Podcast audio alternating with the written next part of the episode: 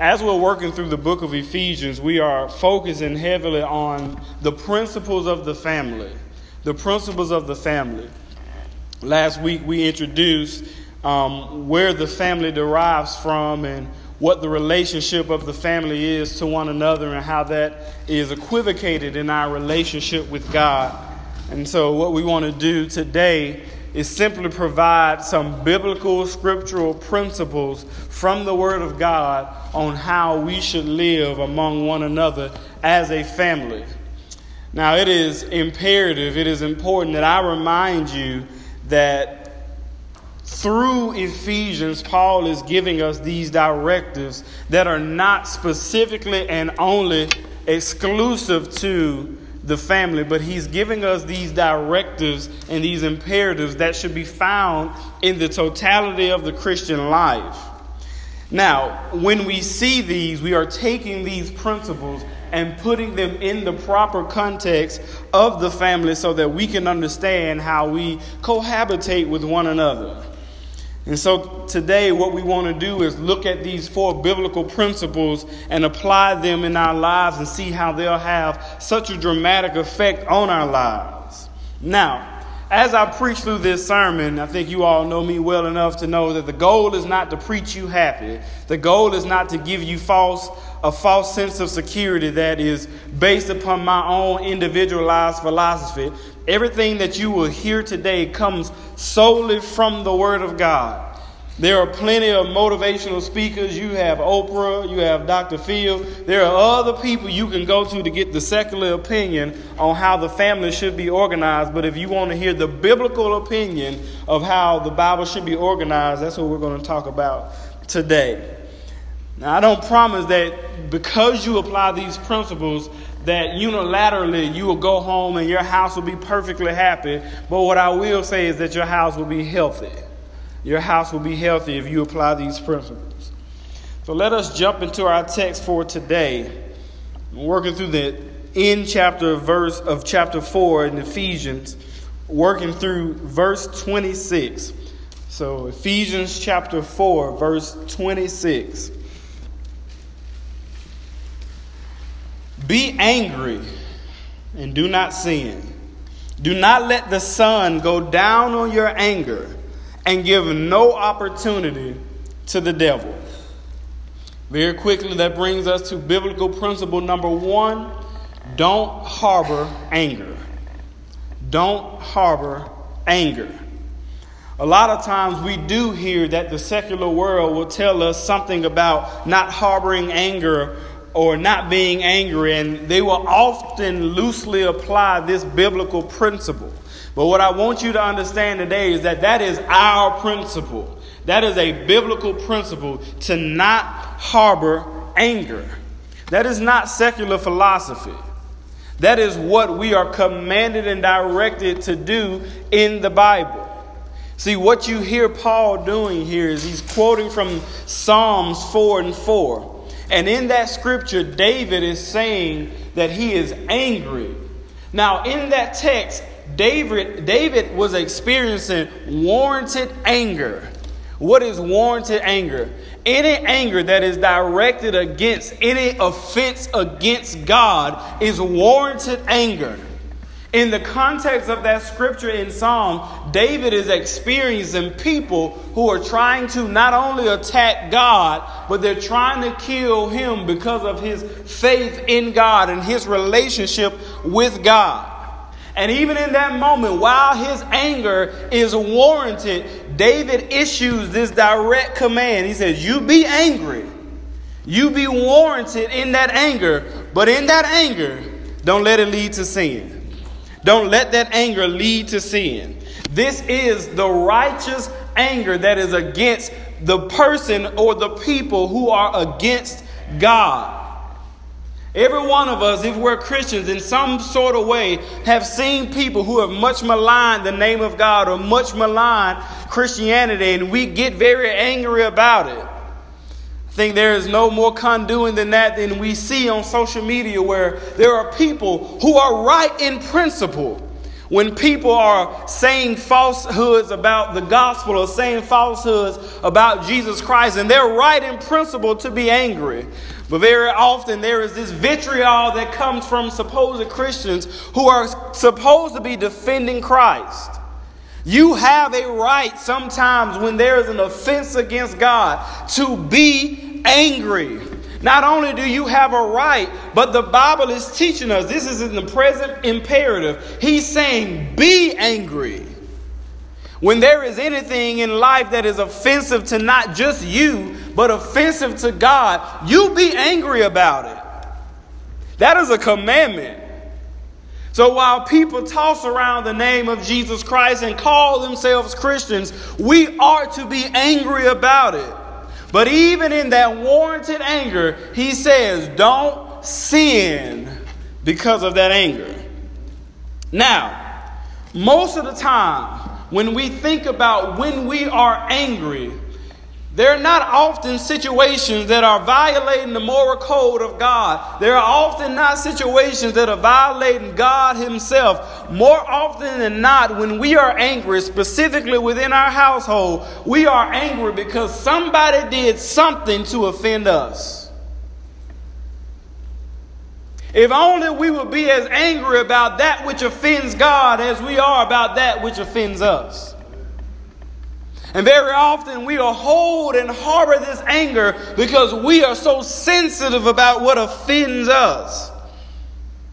And so, even in this moment, as I tell you, be angry and sin not. If that commandment is focusing on warranted anger, the first question you have to ask when you are feeling angry is Do I right now have the right to be angry about this?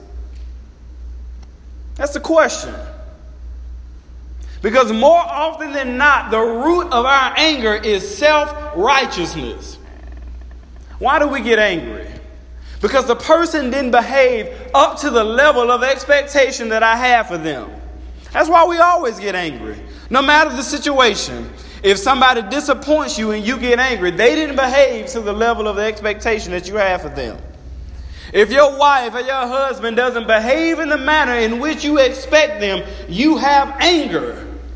But the question is is it even warranted? If your husband forgets to take out the trash, while it may be frustrating, do you have the right to be angry over something so small? If they say something out of the way, or if they say something that hurts you, but it wasn't a sin against God, do you have the right to be angry? That is not warranted anger. And so, just because we see this scripture and it commands us be angry, that is not the privilege, that is not the right, that is not the license to go be mad at everybody. It says, be angry at what God is angry at. Be mad at what God is mad at. But for everything else, you settle it. But don't let it lead to sin. A miscommunication, an accident, a misunderstanding, a disagreement of views is not an example of having warranted anger. And it may be offensive and it may be bothersome, but in that moment, that is not the time to be angry. If someone has sinned against God, and it legitimately offended you because they offended God, absolutely be angry. But if a person has only offended you and not offended God, you don't try to break into their heart and fix what's wrong with them. You got to tear into your own heart and fix what's wrong with you. Because I may have had an expectation of somebody and they may not have met that expectation. But let's be real and let's be clear. None of us have met the expectation that God has had for us. So how dare we hold anybody else to an expectation and be angry at them for not meeting that expectation? And here we are in various ways stumbling and offending God with our own lives. That should put your life in perspective. Because I've offended the greatest known existence, which is God, yet God has extended grace and mercy to me. How dare I, just because someone is late for an appointment, how dare I, just because someone didn't do what I expected them to do, be angry at them and think that it's warranted anger? Now, you may say, well, but God is angry. But who is God angry at? In Scripture, the Bible tells us God is angry at the wicked always. That's the only people he's angry at. God is angry at the wicked. And he's only angry at them because they are not in fellowship with him. But even in his anger, it's his love that draws them to him. Only God is capable of not being inhibited by his anger. Because every ounce of anger God has ever had is completely justified. That's not the case with us. Most of our anger, most of the frustration that we exhibit is just because people didn't behave the way we wanted them to behave. So if you are angry at someone, a friend, or even a family member, then you let them know. You let them know. That is the biblical standard. You don't go around harboring that anger and frustration, but if you are legitimately angry or frustrated or disappointed with a brother or with a sister, the Bible commands you before you come to church before you try to offer any praise or worship, before you try to do anything, you go to that person with which you have an issue with and you address them. That's the way that you prevent yourself from harboring anger and resentment. Just this past week at work, our interim principal and our executive director told the story about how they were in a meeting together and there were some things that our executive director said that offended and frustrated our principal. And you know what he did? He went back to him after that meeting and he said, You know what? I'm mad. I'm angry at some of the stuff that you said. Now, for a lot of us, that's taboo. But what is taboo is to take that anger and spread it out to everybody else so that you can get them all to feel the way that you feel. The biblical standard is if you have an alt with your brother or with your sister, you go to them with that issue and you resolve it with them. That's why the Bible says, if at all possible, be at peace with everyone. That's the, the scriptural commandment.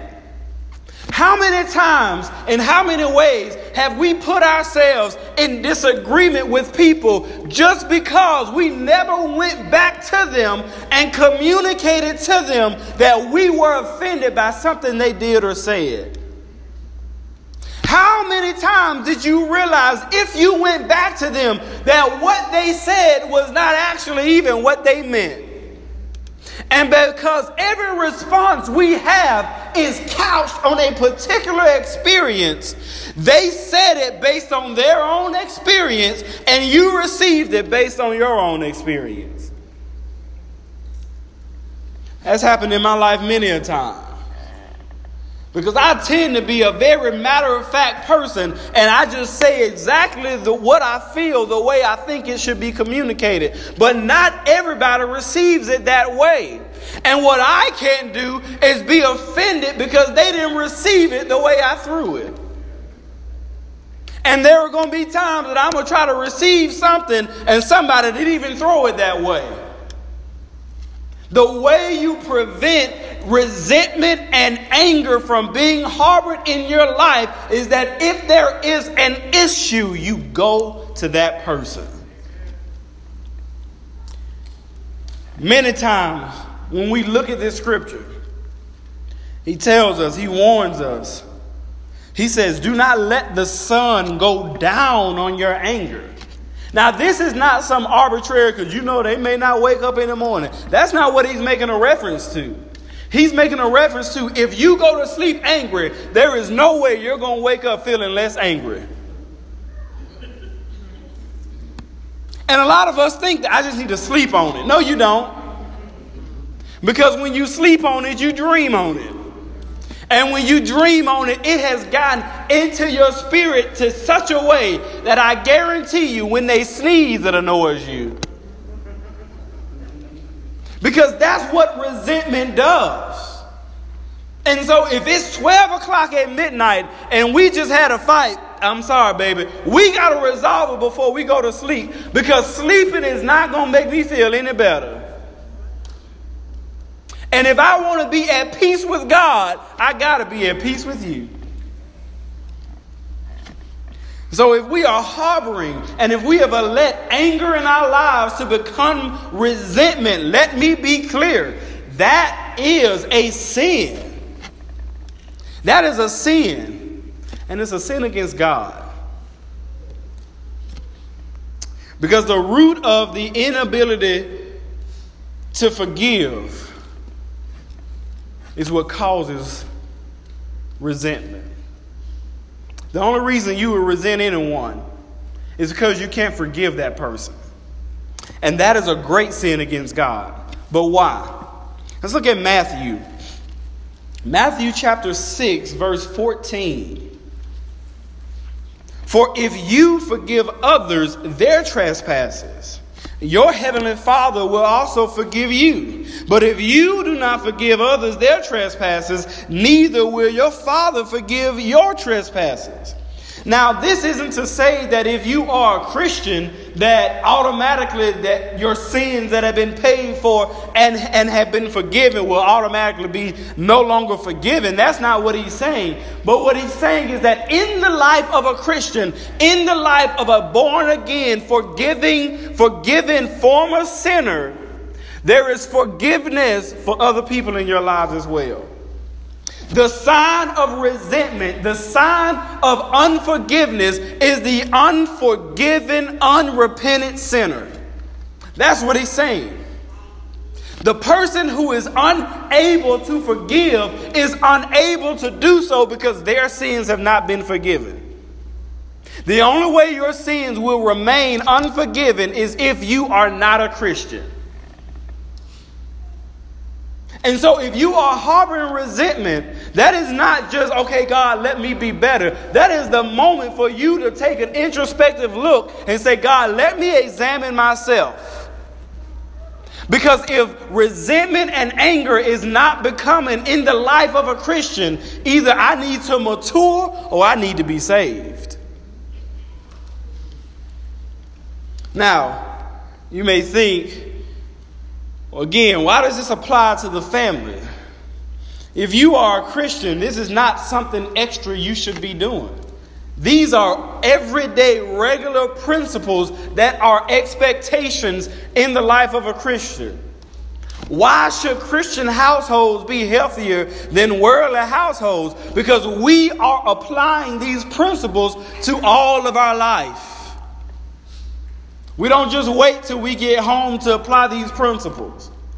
All of these principles should be becoming in the life of a Christian. Let's look at Ephesians. Let's look at verse 28. Back in chapter 4. Let the thief no longer steal, but rather let him labor, doing honest work with his own hands so that he may have something to share with anyone in need. And bring us a biblical principle number two, which is again straight from the text work honestly and give generously. Work honestly and give generously. Stealing, though it comes in various forms, is a sin in all regards. The charge is that the former thief gives up this sinful act, sure. But the greatest charge is for them to give up the lofty desires of their heart that would drive them to take and steal what is not theirs. But rather, in contrast, so in contrast to him that formerly stole, let him work, let him labor, doing honest work with his own hands Remember what we talked about last week. What is the commandment for the man in the household? The commandment is to work. But not just work, working in an honest way. Now, why would there be a charge to work in an honest way? Because the corollary is there's going to be a, a, the expectation that some people were working in a dishonest way. So there were some people who were working and they were doing so in principle. They say, See, God, I'm working. You commanded me to work, so I'm working. But if that work is not subjected to God's plan of work, which is honest, which is with your own hands, with his sincere work, then just because you get it right in principle doesn't mean you get it right in practice. Now, why would any of us work in a dishonest way? More often than not, the reason we will work in a dishonest way is because we have subjected ourselves to the culture of materialism that says that we have to have all of these things. And if I don't feel I can earn enough on my job, I devote myself to any get rich quick scheme so that I can fulfill this appetite of materialism that I have. Remember what we read in James. He says, Because of the culture of your materialism, you have not, so you steal. That's what we do. That causes the fights and the quarrels among us. So, God has not only called us as men, as husbands, to provide for our families, but He's called us to do so in a way that is pleasing to Him. Which means you may be providing for your family, but if it dishonors God, you're not really providing for them at all. And he says, this, this type of work is not only honest, but it stimulates giving, giving in the life of the Christian. It causes you to want to give because you are earning and you are working sincerely. Now, in order to live this way, you can't cultivate a life of materialism in your home. You just cannot do it.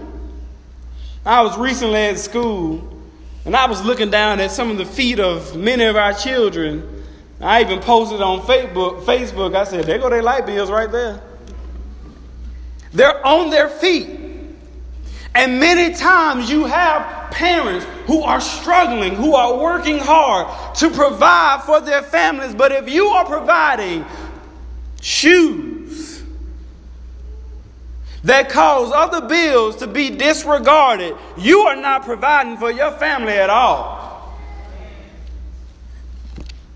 In fact, I would even go as far to say that's neglect. That is absolutely neglect. Now, it may not be neglect by the world standards. They may say, look how that, his parents love him. He got everything. But by God's standard, if you are neglecting to meet the most basic spiritual needs that your child has while they walk around in their J's, then you are neglecting them. Let's look at this.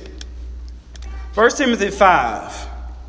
Verse 8 But if anyone does not provide for his relatives, and especially for members of his household, I want you to hear this. This is not Brandon saying it, this is Paul. He has denied the faith and is worse than an unbeliever. That is an incredible indictment by Paul. That if you are failing to provide for your family, specifically those in your household, one, you have denied the faith. And you are even worse than the unbelievers. Why does he say that? Because even the pagans would take care of their own. They might have hated the Christians, but they were taking care of their own. If we as Christians are failing to provide for our families, both spiritually and emotionally and financially and economically and whatever other ways we can, we have denied the faith. And we are worse than the unbeliever.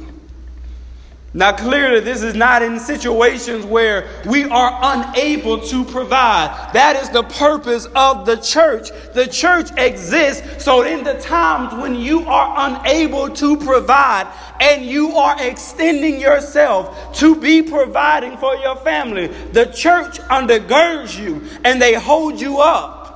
That's the role of the church. That means that the primary role of the church is not to just take money from you, but when you need something as well, we are the resource you go to. Because inevitably, as we talk about the family, this is not just the family in the house, this is the family of believers.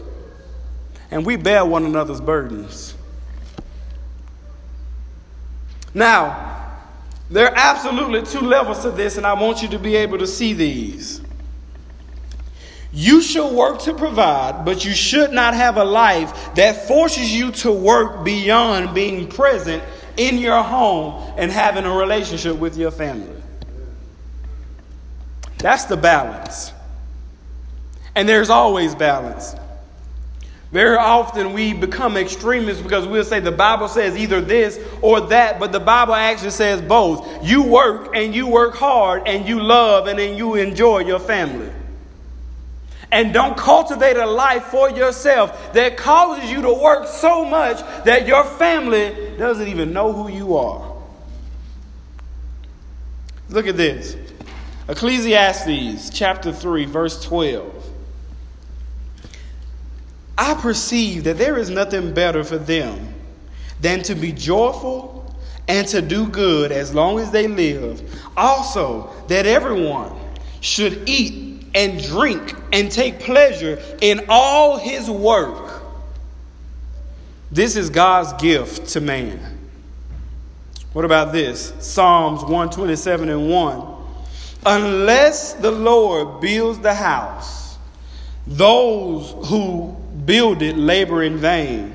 Unless the Lord watches over the city, the watchman stays awake in vain.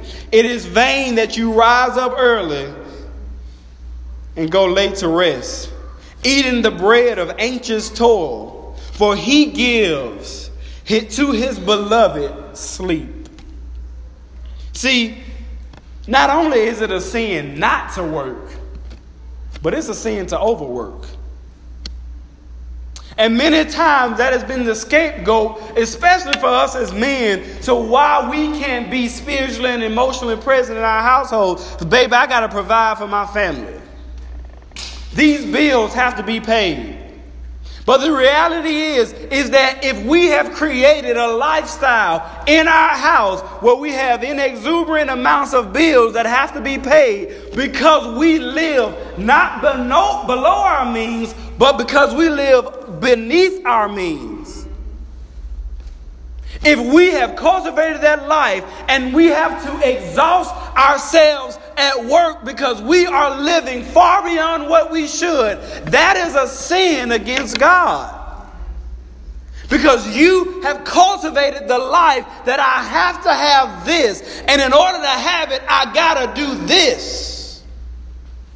And it has taken fathers and mothers out of the home and placed them at work while the world raises the children.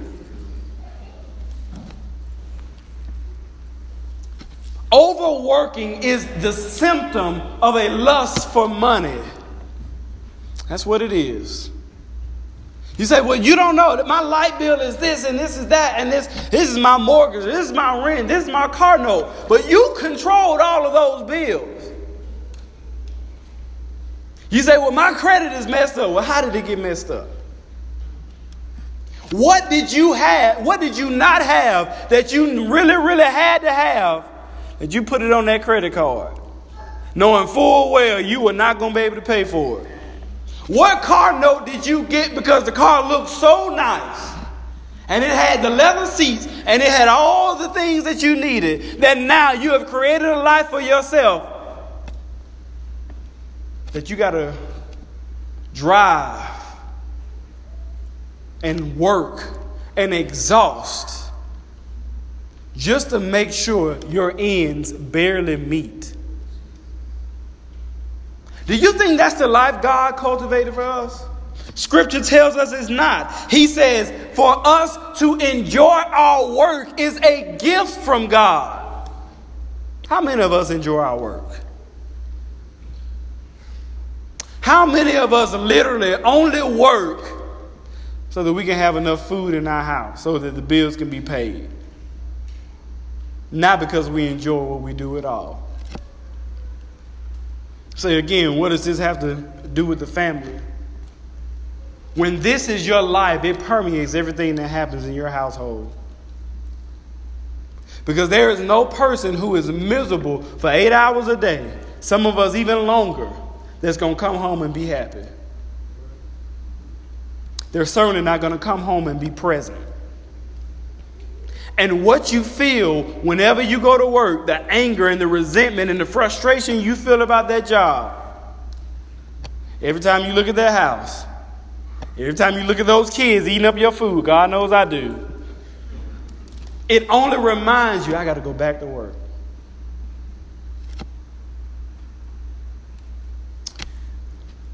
Biblical principle number three build up even when tearing down is easy.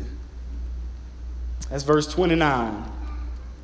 Let no corrupting talk come out of your mouths, but only such as is good for building up, as fits the occasion, that it may give grace to those who hear. So, yes, when we went through James, we absolutely talked about taming the tongue and we addressed many of these things, but I want to really bring it inside the home at this point. When Paul says corrupting, that literally means polluted or decaying flesh. He says, let no corrupting talk, no foul talk, no spoiled talk come out of our mouths. He's, he says, do not let anything come out of your mouths that is breaking down what should be built up. It is always a challenge when we are angry to not lash out and to tear down, but we have an obligation even when we are angry, when we are frustrated, to build one another up.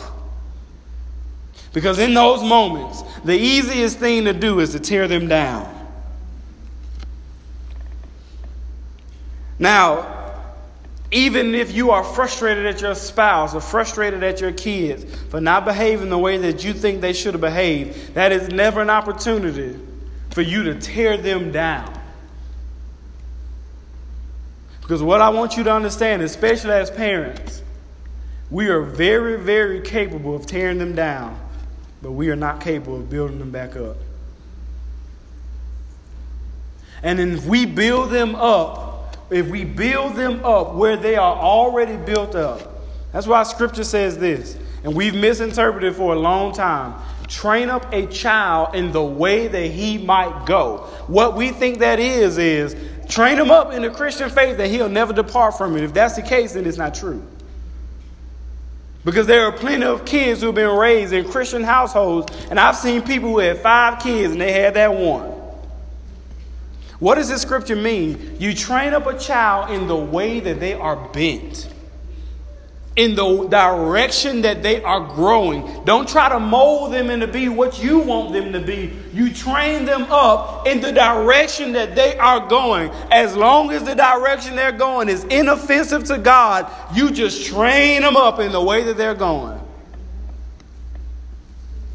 And when they get older, they will not depart from that.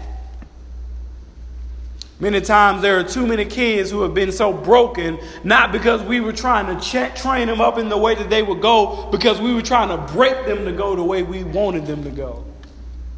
And how do we often do that? We break them with our words. It's a struggle in my own household because I've told y'all before, I have a piercing tongue. I have a piercing tongue. And so it is a constant reminder of God that I have to build up and not tear down.